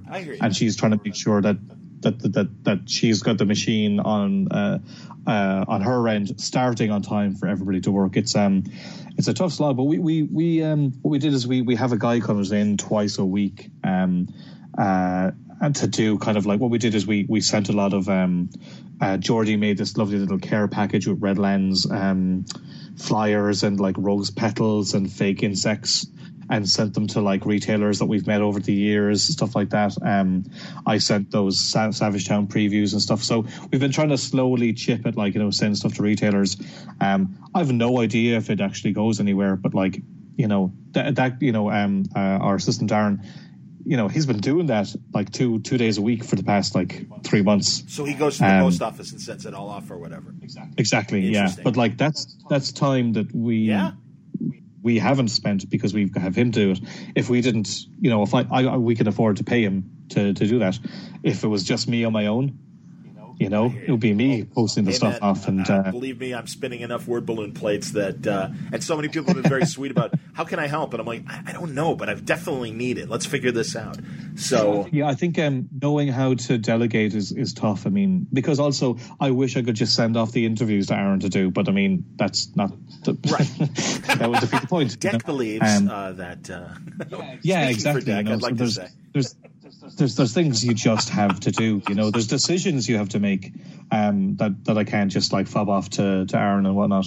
So, um, but it does cut down on the on the on the time out of the studio, basically. You know, and trying to trying to be as productive as possible. I want to ask about one more book, and then I want to talk about if you if you if we've still got time. Uh, one thing real fast, All Star Batman. So tell me about that oh, experience. Yeah. Oh yeah. Um, God, you know, there's this character called Batman. I don't know if you ever heard sure. of him. Um, no, uh, uh, yeah, no, I was uh, very, very fortunate to to help launch um, All Star last summer. Um, uh, I, I, it's kind of weird to talk about, like, because it just who, who, gets to do who gets to have a Batman issue one under their belt. You know what I mean? Damn straight, nice going. That's a good point. I, I didn't even think of it that way. You're 100 percent right. That's huge. That's, that's crazy. Um, but uh, yeah, no, I, have um, I've known Scott a while. Uh, Scott's always been like super, super, super, super sweetheart. But um, he was over in Ireland for a show when we we got talking and um, uh, um, I think I think I knew I was going to was to take a break on injection after volume two because Warren had been Warren had been a little ill, so I kind of said to him, "Why don't you just take it easy? When you're ready for scripts, you just get them done, and I'll I'll, I'll just do some like work for hire stuff and come back." Um, but um, so I got onto Mark Doyle because I kind of promised Mark if if anything if I if I ever had a window, I would get get onto him first because I know Mark a long time. Um, and uh, turned out he did. Um, he had this uh, All Star book, and uh, you know, I, I me and uh, me and Scott were friends, so it just kind of worked out nicely that way. Um, uh, so yeah, we did the Cursed Wheel backup storyline for the first for issue one to four, I think it was, um, which is kind of predominantly Duke Duke Thomas's kind of um, uh, solo story. But uh, you know, Batman kind of comes in and you know looks all gloomy and then flutters off. But um, I know it was great. It was just amazing to like draw draw the Batcave, and Scott was really was really great to make sure there was something kind of nerdy in there for me every every chapter. You know, that's cool. that's awesome. So yeah, yeah, and I got to do like varying covers and stuff. So uh, no, it was it was I mean, because I, ha- I, haven't really done any DC work, right? Um, other than Northlanders is all I'd really done before. Oh, I forgot about your work with uh, Brian. Okay, very cool. Yeah, yeah, and but it was Mark Doyle was the editor. That's how I that's how I knew Mark. Um, and um, so like I, I don't know. I just feel so fucking lucky to just be able to swan, just swan in and uh, do you know four issues of Batman and then feck off again, like you know. but um, no, no, that was that was it was it was amazing to be amazing to be part of something just so high profile, you know. Um, I, although I do I do was kind of hoping that like you know readers would follow me to injection to some degree, but I don't really think that happened. Um, and one of the reasons I, I definitely wanted to do it was because somebody pointed out that like I'd been at Marvel for years, but there's people who only read DC and don't read Marvel. That is true. And like, isn't that crazy? To, to, to yeah, I know it's because I just like comics, man. You know, I'll read. No, I just way. want to read good stuff. Um, my only allegiance is to good comics. You know. Amen, but, son. Um, absolutely. But uh, yeah, your man, he, my my mate, had a point. He was like, for a lot of people, this is going to be the first time they ever see your work because they only read DC, and that was kind of crazy. But at the same time, those people weren't going to follow you to your creator own work. You know. Fair enough, and yeah, I get it. And also, it's great to see like Sienkiewicz when he started with Moon Knight and then eventually got to Batman as well. So it's always I think you know those characters are. I, I see them as simpatico. How do you see them? Do you see them as simpatico? Uh, yeah, no, me too. I mean, like it's it's right in my wheelhouse. You know, there's there's a there's a core group of characters that like I would love to draw. It's like Daredevil, it's Wolverine, it's uh, Batman, uh, Punisher. You know, those kind of you know there's a there's a certain kind of um, tone to all those characters that I you know I'd love to draw them all. Um, I would say I I you know I would love to do a proper Batman arc that's just sure. me.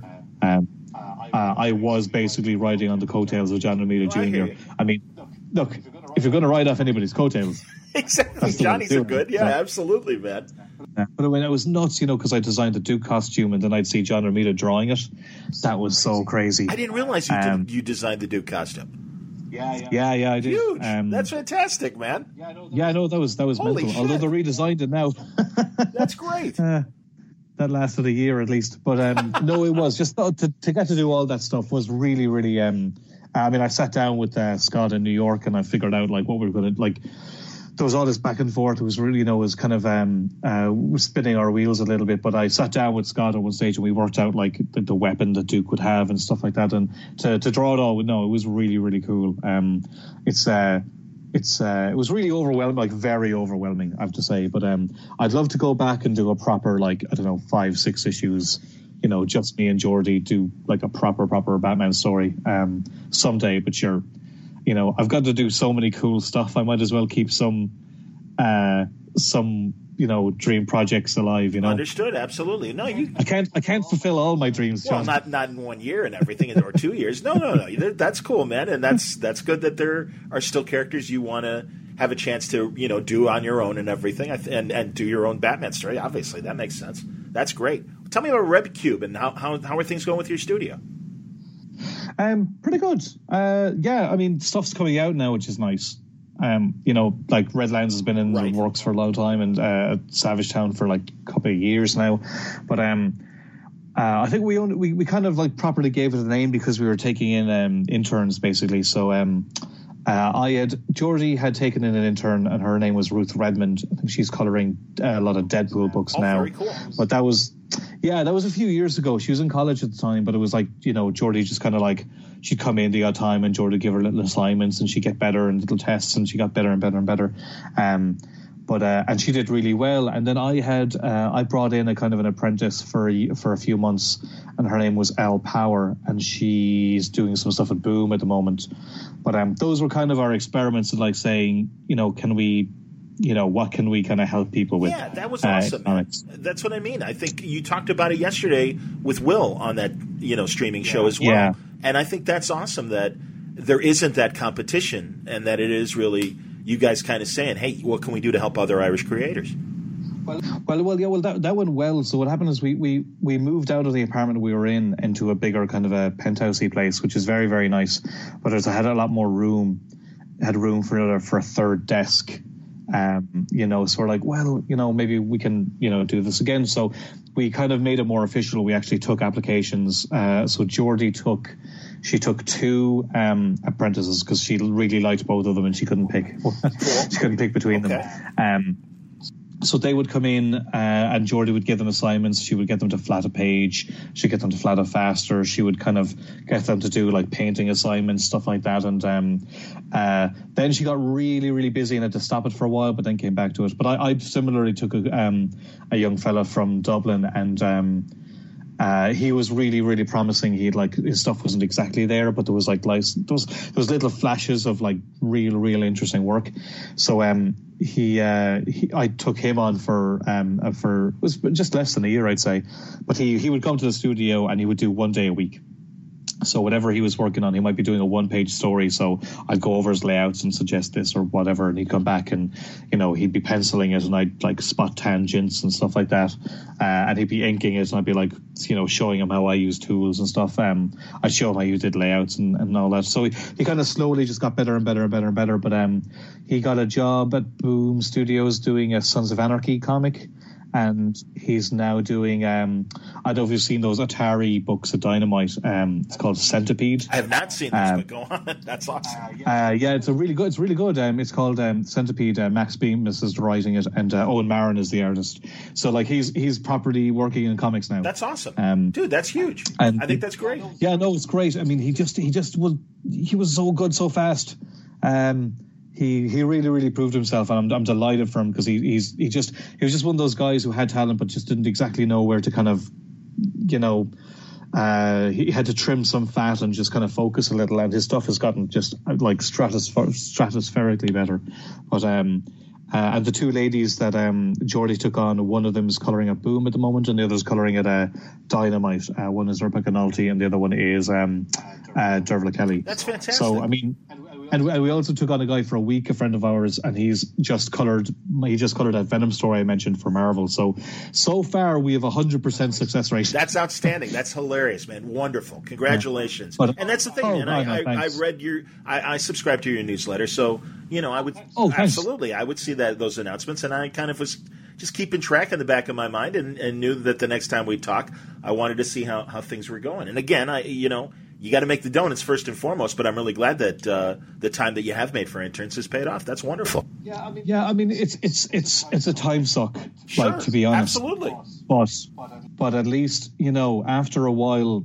You know, it's just like putting a little. It's like putting a little bit of change in the piggy bank. I hear you, man. You know, and then you know, after a while and after a while, and then they have. I mean, they have to do the work. All you can do is just like open some doors for them. But um, um, then they they're the ones who have to walk through it. But like they're they're they're proving themselves, and it's, it's great to see. Um, and it also makes you feel like you've given something back because I wouldn't be where I am without help from people. You know, I understand, and I again I, that's why I think it's terrific that you guys pay it forward with with uh, newbies and, and helping them find their way as well. No, definitely, man. Yeah, I think we're hanging it up for a bit because we're both pretty knackered Yeah. from Well, it, no, eh, yeah, um, yeah. and we're both trying to get our books out and stuff, you know. So I might, might like give it a give it a rest for a year and um and uh, try it again because it, it is it is a it's just, it's tough to just keep it going the whole time, you know. But um, I know we're very very happy with with with uh, how everyone's doing. It's it's great to see. That's beautiful, man. And I and I I, uh, I was going to ask just in general, like, so how is the Irish comics community? Are there how many like how many stores are there like locally and stuff? Um, well, I mean, there aren't that many stores. There's, I'd say, there's three in Dublin, maybe four. There's one in Galway, and there's one or two in Cork. Okay. Uh, a couple in Belfast. That's the bulk Sure. of it. I mean, there might be there might be one or two like sprinkled around the country somewhere, but um, you know, it's not a massive industry here. Um, but the thing is, there's a massive swell of um of talent. Um, I don't know what it is, but like, there's just a lot of people are doing their own. Like, they're all self-publishing. Okay. Um, they're all kind of meeting. I think um, the the Big Bang is a store. And, um, it just has so happened when Jordie and I moved to Dublin. Uh, a friend of mine was opening a store very close to us, um, so we'd pop in. I actually had a local uh, comic shop for once, which was nice. But um, uh, I, uh, we, you know, they've been very good for like getting in signings and uh, getting other creators in, and I think just over the years, um, it's just helped build a really good community um, around Dublin. Um, and there's yeah, there's a lot like there's a lot of talent working their way up. We just we just don't have an infrastructure to support it. Well, I'm glad. Which is frustrating. Well, you know, I hope I hope they find the right venues to to be, sh- you know, whether it's going to cons. I've heard you say before it was shows like Dice and everything that were pretty helpful back in the day. Yeah, I mean th- those were really good. I mean, because you know, me and Will had been to American shows, and or me and Mooney had as well, and and you'd meet people, and so then you're like, oh, come back to Ireland, and then they came to Ireland for shows, and the shows went great, and the people who wouldn't have made it to America got to meet American editors, and it was a really great kind of um, uh, back and forth there. Um, there hasn't been a dice for a few years because, Oh. in, in fairness, like it, it's just because uh, the organisers don't have. They don't have thousands of euro to waste every Understood. year. Um, because you know it, it, it it's it, like I just went to Dublin Comic Con and that's a that's a very different show. It's it's they had like they had the the guy who plays the Flash, uh, Jay Garrick there. They had you know the Dawson's dad. Yeah, yeah, John, had, John um, Wesley Shipp, and- absolutely. yeah, John Wesley Shipp. They had Mike, Michael Rosenbaum. So like you know they, they have like you know media Sure. people and have comic book creators. People aren't really coming for the comics. But they were buying comics, which is kind of important because as, many, as it's it's great that there's so many people making comics here. But if people don't buy them, then Yeah. we're I'm fucked. with you, son. Um, yeah, yeah.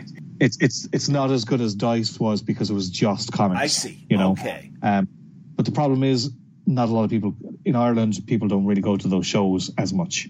You do need that kind of common denominator, those common denominator of person from TV show to get them I in. hear you, man. Um, No, no, I understand. Well, So Dublin Comic Con's a big success that way, but it does make it harder to do those smaller festivals like um, Thought Bubble in the UK, which is a massive, brilliant show, and it's just all about comics. It's all about art. Um, it would be great to have a show like that here on our doorstep, but uh, yeah, I just we're we're not, we're not at that place yet. understood. Well, you're going to New York, obviously, and we'll see you there. I certainly am. And uh, what else beyond that? Do you have any other conventions uh, planned coming up? Uh, no, um, not American ones as such. We kind of like have to pick between. Sure. You know, we can only really do two realistically because of our schedules. Sure. So we did.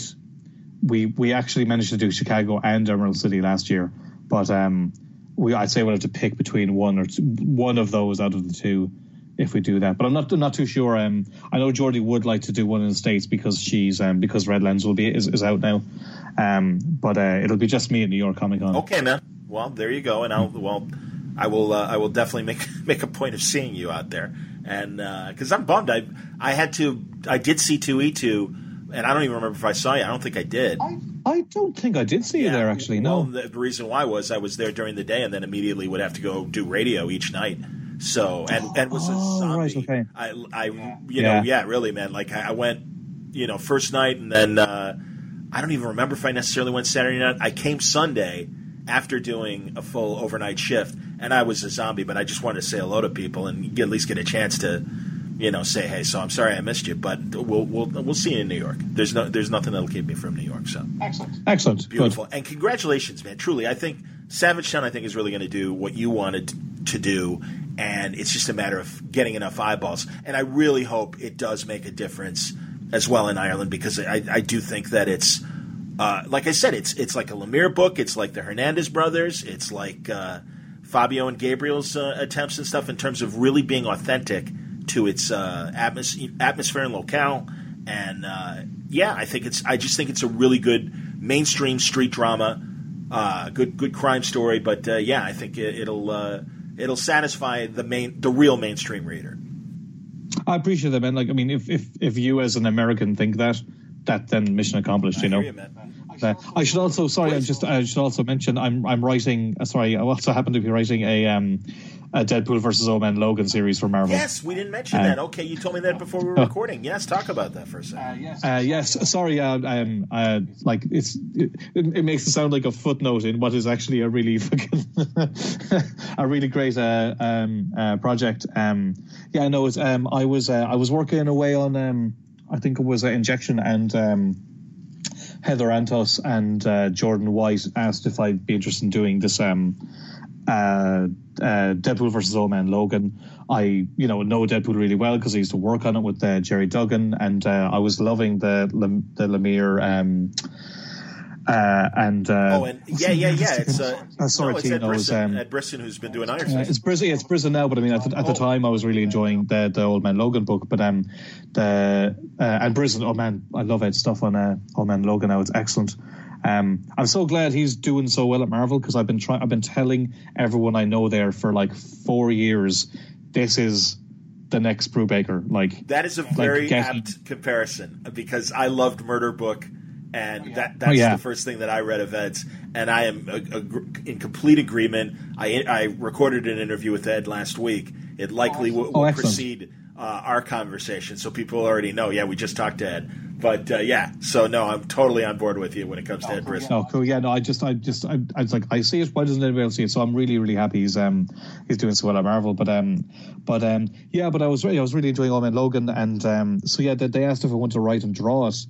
I there's no way I could draw it. I just didn't have the time because of everything sure, else I had going on. Awesome, man. But um, is... oh man, it was so cool. I mean, to again, who gets to be offered to write and draw something at Marvel? It like it it rarely happens. So naturally, I wanted to do it, but I mean, I just I just couldn't, you know. Um, but I had finished. We had finished the first chapter of um of Savage Town, um, written and drawn and uh, lettered. I hadn't been colored yet, so I kind of said like, well you mean if you were willing to let me write it anyway, like you know, I could still write it and somebody else draw it. I chanced my arm basically, and I figured they'd say no. But you know, you know, no harm, no foul. But um, but uh, yeah, actually they were, they were like, um, okay. Well, I think it was it was more of a schedule thing. They said, well, if if schedule changes and you can do it, we'd like you to do it. If not, we'll talk about another artist. Um, and as, as, it turned out, like I mean, yeah, that's the way the schedule was. Like I couldn't do it, so um, I I asked um, for I asked if uh, they'd check if they'd be willing to think about Mike um, Mike Henderson. Oh, terrific! Uh, hey, that's great. Yeah, you know, you yeah, you know, you know his stuff. I do indeed. Yeah, yeah, because I really like Nailbiter. Um, I just, I know, I know myself. Like, you know, like writing comics. You know, the artist makes you look good. Period. Um, and if I'm if I'm not going to be drawing the story, because at least if I draw it, I can make it look good.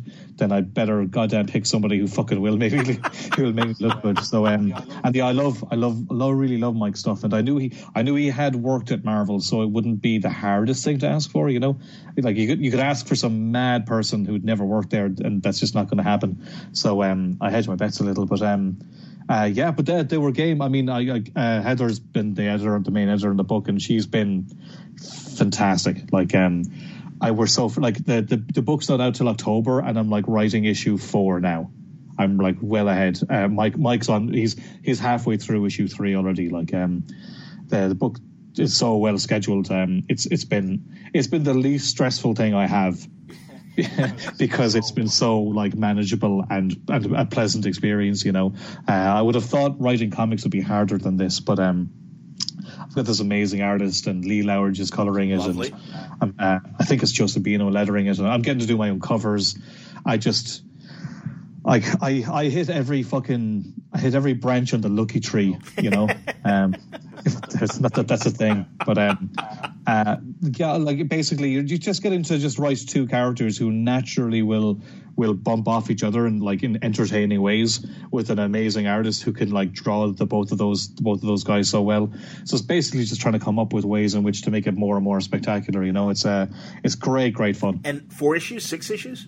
Uh, I think it's five. Five yeah, issues. five okay, issues. makes sense. That's the usual, li- you know, amount these days. No, that's a Yeah. great Well, but I combination. see the I, I see the I see the versus books that they've done. Um, you know, and they can, I think they tend to do like two Deadpool versus books a year, maybe Yeah. one a year. And I just kind of, I was just thinking, I I would, I just like this to feel different. You know, I would like this book to not necessarily feel like a versus book, but its own thing. So that's why I not that I tried to take over the the book or anything, but um, you know, if I get I get I I got to do the covers, so I tried to make them look distinctive. Oh, cool. I, I I asked for like to try and do something different with the title design, and um, I don't know who did it, but uh, whoever did do the title design for the book, it looks great. Like um, I, I just didn't want to do a book that just looked like yet another Deadpool book because I think sometimes they can kind of, with a character that popular and the amount of um, Product. the amount of material Yeah. that it, it, they, it can blend together sometimes. So it can be really hard to try and make, uh, you know, how do you make a Spider-Man book that stands out from all the Sure. Spider-Man books? Certainly. Um, so that's been kind of. I've been very lucky that I've had a hand in trying to kind of make make the book stand out. But um, I guess again, the the proof will be in the pudding when uh, when it comes out. What's the? Can you tell us a little bit about the story, or uh, Yeah, I'm sure. It's um, essentially um, uh, Deadpool and Old Man Logan um, uh, uh, are in it. Spoilers. No, um, uh, sorry, I'm just not used to this. But um, uh, effectively, um, uh, Logan's on the hunt to try and find uh, this new Omega level mutant who's, you know, uh, he, he's got these, he's he was in um, in the X Mansion, got an alert. This this mutant's going to hit like certain level. Like there's there, there, she's a ticking time bomb effectively if he doesn't get to her. Of course, on his way to try get save her, he bumps into um, uh, Deadpool uh, completely dismisses him, which of course enrages Deadpool. So Deadpool is, is absolutely obsessed with saving the, the hell out of her uh, and trying to do it better than with Wolverine. So he's just he's just trying to one up Logan, which of course is only infuriating Logan more because he's trying to save the day. Um, and uh, during the story, there's this other kind of, without giving anything away, there's um, a third party kind of becomes involved and complicates matter- matters. I like it. All right, that's awesome, man. No, and a great opportunity for you. And hey, man, uh, literally, uh, Dan Slott and I were talking last week, and he's like, "Do you know what the biggest selling books are at Marvel, the graphic novels?" I said, "No." He's like, "Star Wars and Deadpool," and I'm like, "Okay, there yeah, you it go." does. yeah, I mean, look, I mean, I'm, I'm aware Deadpool is, is, is a little popular. Um, also, like you know, because like like it's weird because like there was there was that the Logan movie and Deadpool, like you know, there's there's these weird. Like like when we were on the show, um, you know, the streaming show you saw, like it used to be really hard to explain what the hell you yes, were doing. I can imagine. Um, in pop culture terms, it's it's fairly easy to do now. Yes. You know, um, you know some like uh, you know like like Luke Cage. The show came out. I'm like, oh well, I drew that character in Thunderbolts, you know, or um, uh, Jessica or- or Iron Fist, or God's whatnot. sake. Jessica Jones. Like, there's all these weird. Uh, it's it's a weird, crazy time where like so many things that were considered like very niche and very kind Absolutely. of uh, unusual. There's this massive kind of cultural touch touchstones now where like most people can kind of figure out what you're talking about now. It's it's pretty crazy. Oh, God, honestly, I love talking to like Liefeld and say, I, I know you like Deadpool, but did you ever really think that like there would be such a glut of Deadpool product? Yes, I did. I'm like, okay, sure you did. You know what? I, I, I would I would call bollocks, but sure, look, you never know with that lad. Like, Yeah, you know, he you. probably did. But no, you're right. A rocket. so- I mean, Rocket Raccoon and Groot. I mean, these these D level heroes that I mean, God, when I, I think back to when either I heard it from Joe Quesada or Bendis that like, oh yeah, we're going to do Guardians of the Galaxy next, and it's like, are are you are you sure that's a good idea? I mean, we love you and we really want these movies to work, but it's like, really? Oh no, we know what we're doing. But, but but it's crazy how that's fed back in Yes. because I mean there's people who are dying to draw a Rocket Raccoon that who like when I was starting at Marvel if someone said do you want to draw a Rocket Raccoon I'd be like oh Jesus no. Christ to draw that that animal head that's going to be a pain in the arse I mean, but I did like the C2E2 poster for with Guardians on it. Oh, I didn't and, realize like, that. that was fantastic, man. That was all over our Yeah, the, yeah. Uh, subway trains and everything. That was fantastic. Yeah, yeah. So I heard. Yeah, that I mean that was great, and yeah, so that was me and Jordie, like, um, and that we loved doing that. You know, um, it's it's weird. It's it's that the pop culture is feeding back into the work sometimes, and that can make it all the more fun. Like, you know, I, I do the Punisher covers, and you know that's going to be TV show like this next year or whatever. You know, it's it's going to be really really strange. It's it's it's it certainly helps like comic creators feel less like weirdo weirdo losers when people know what the hell they're talking about. Absolutely. And No, I, I understand. Hell, it even rubs as far down as uh, lowly podcasters,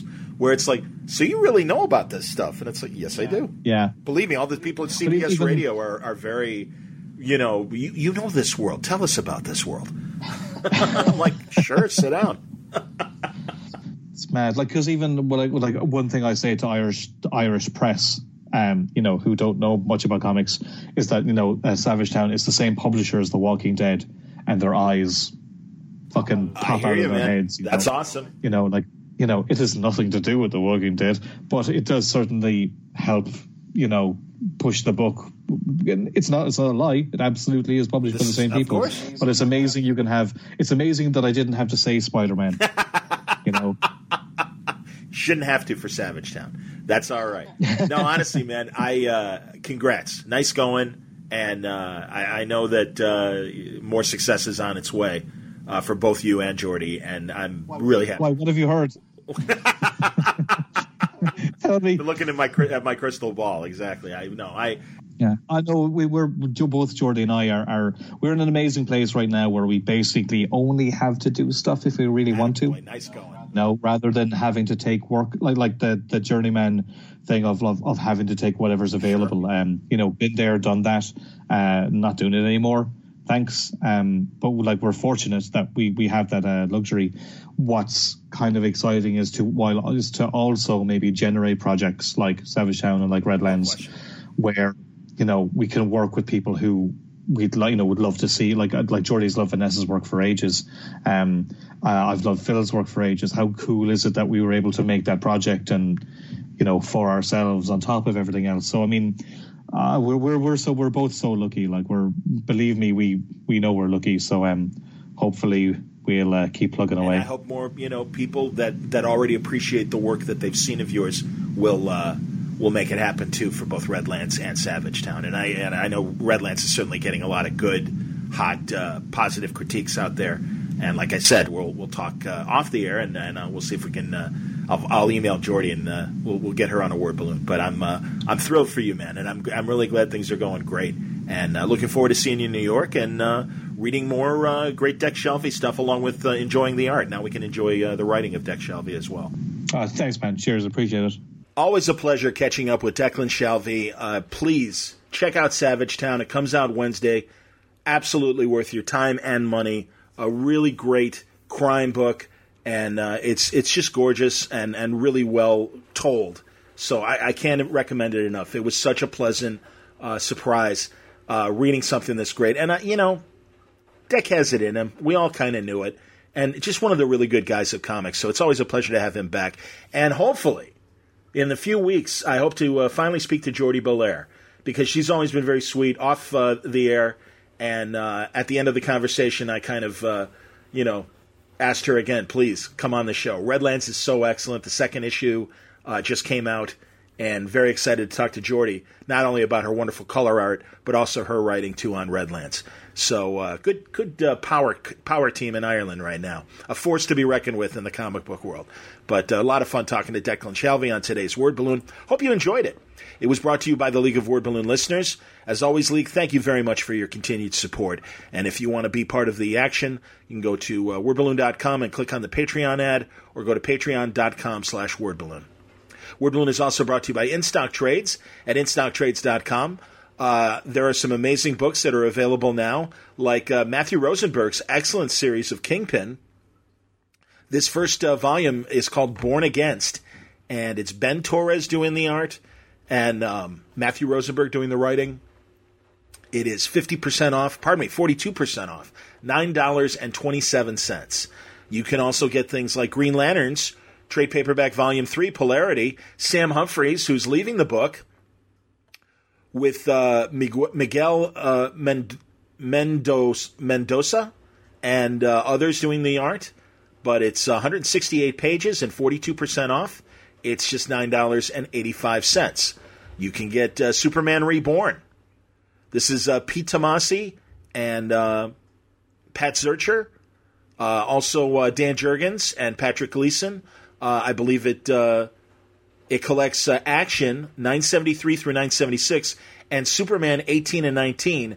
But this kind of finally shakes out um, what's going on in terms of the transition between New 52 Superman and uh, the real Superman. Sorry, the real Superman. You heard me say it, but no, it was a it was a fun solution. It involved Mr. Mxyzptlk and of course Jon Kent kidnapped, uh, and uh, Clark and Lois start to lose their memories of uh, Jon, and it's up to Superman to figure out what's going on. But it's it was a really tight story. It's forty two percent off. It's fourteen dollars and forty nine cents.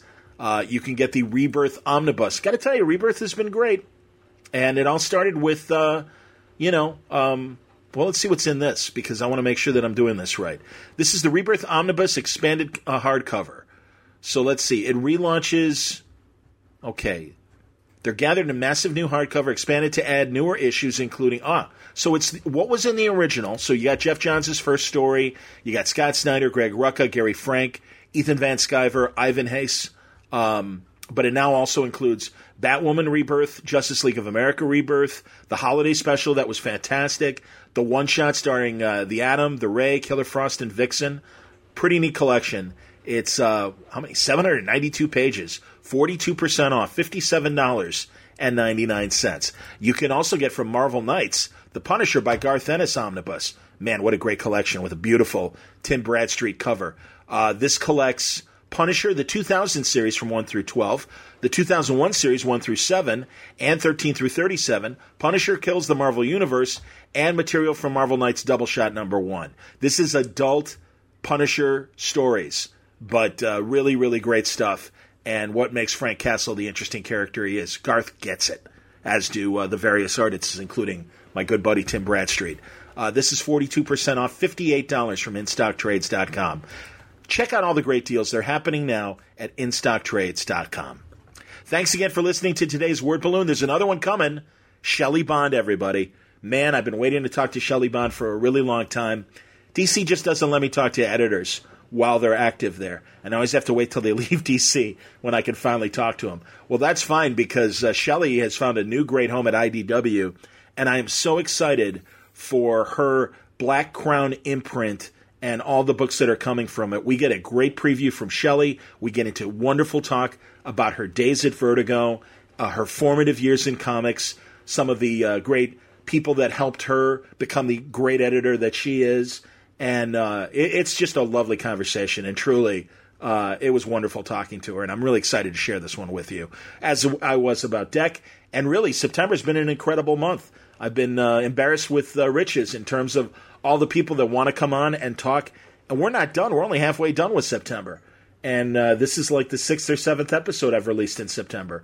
And still a ton more to come. Plus, I got Salt Lake City Comic Con coming next week. Please stop by and say hello and uh, give me a chance to uh, thank you in person for listening to Word Balloon. I'm going to have a table there. When I have my table number, I'll, I'll uh, give it to you uh, online and uh, hopefully on the podcast as well. But uh, please come by and say hello. It would be great to see you and meet you. And thank you for supporting Word Balloon as you do. So look for that Shelly Bond interview coming up, also being released at the same time as the Declan Shalvey interview. And I hope you listen to it and enjoy it. Until next time, Word Balloon is a copyright feature of Shaky Productions, copyright 2017.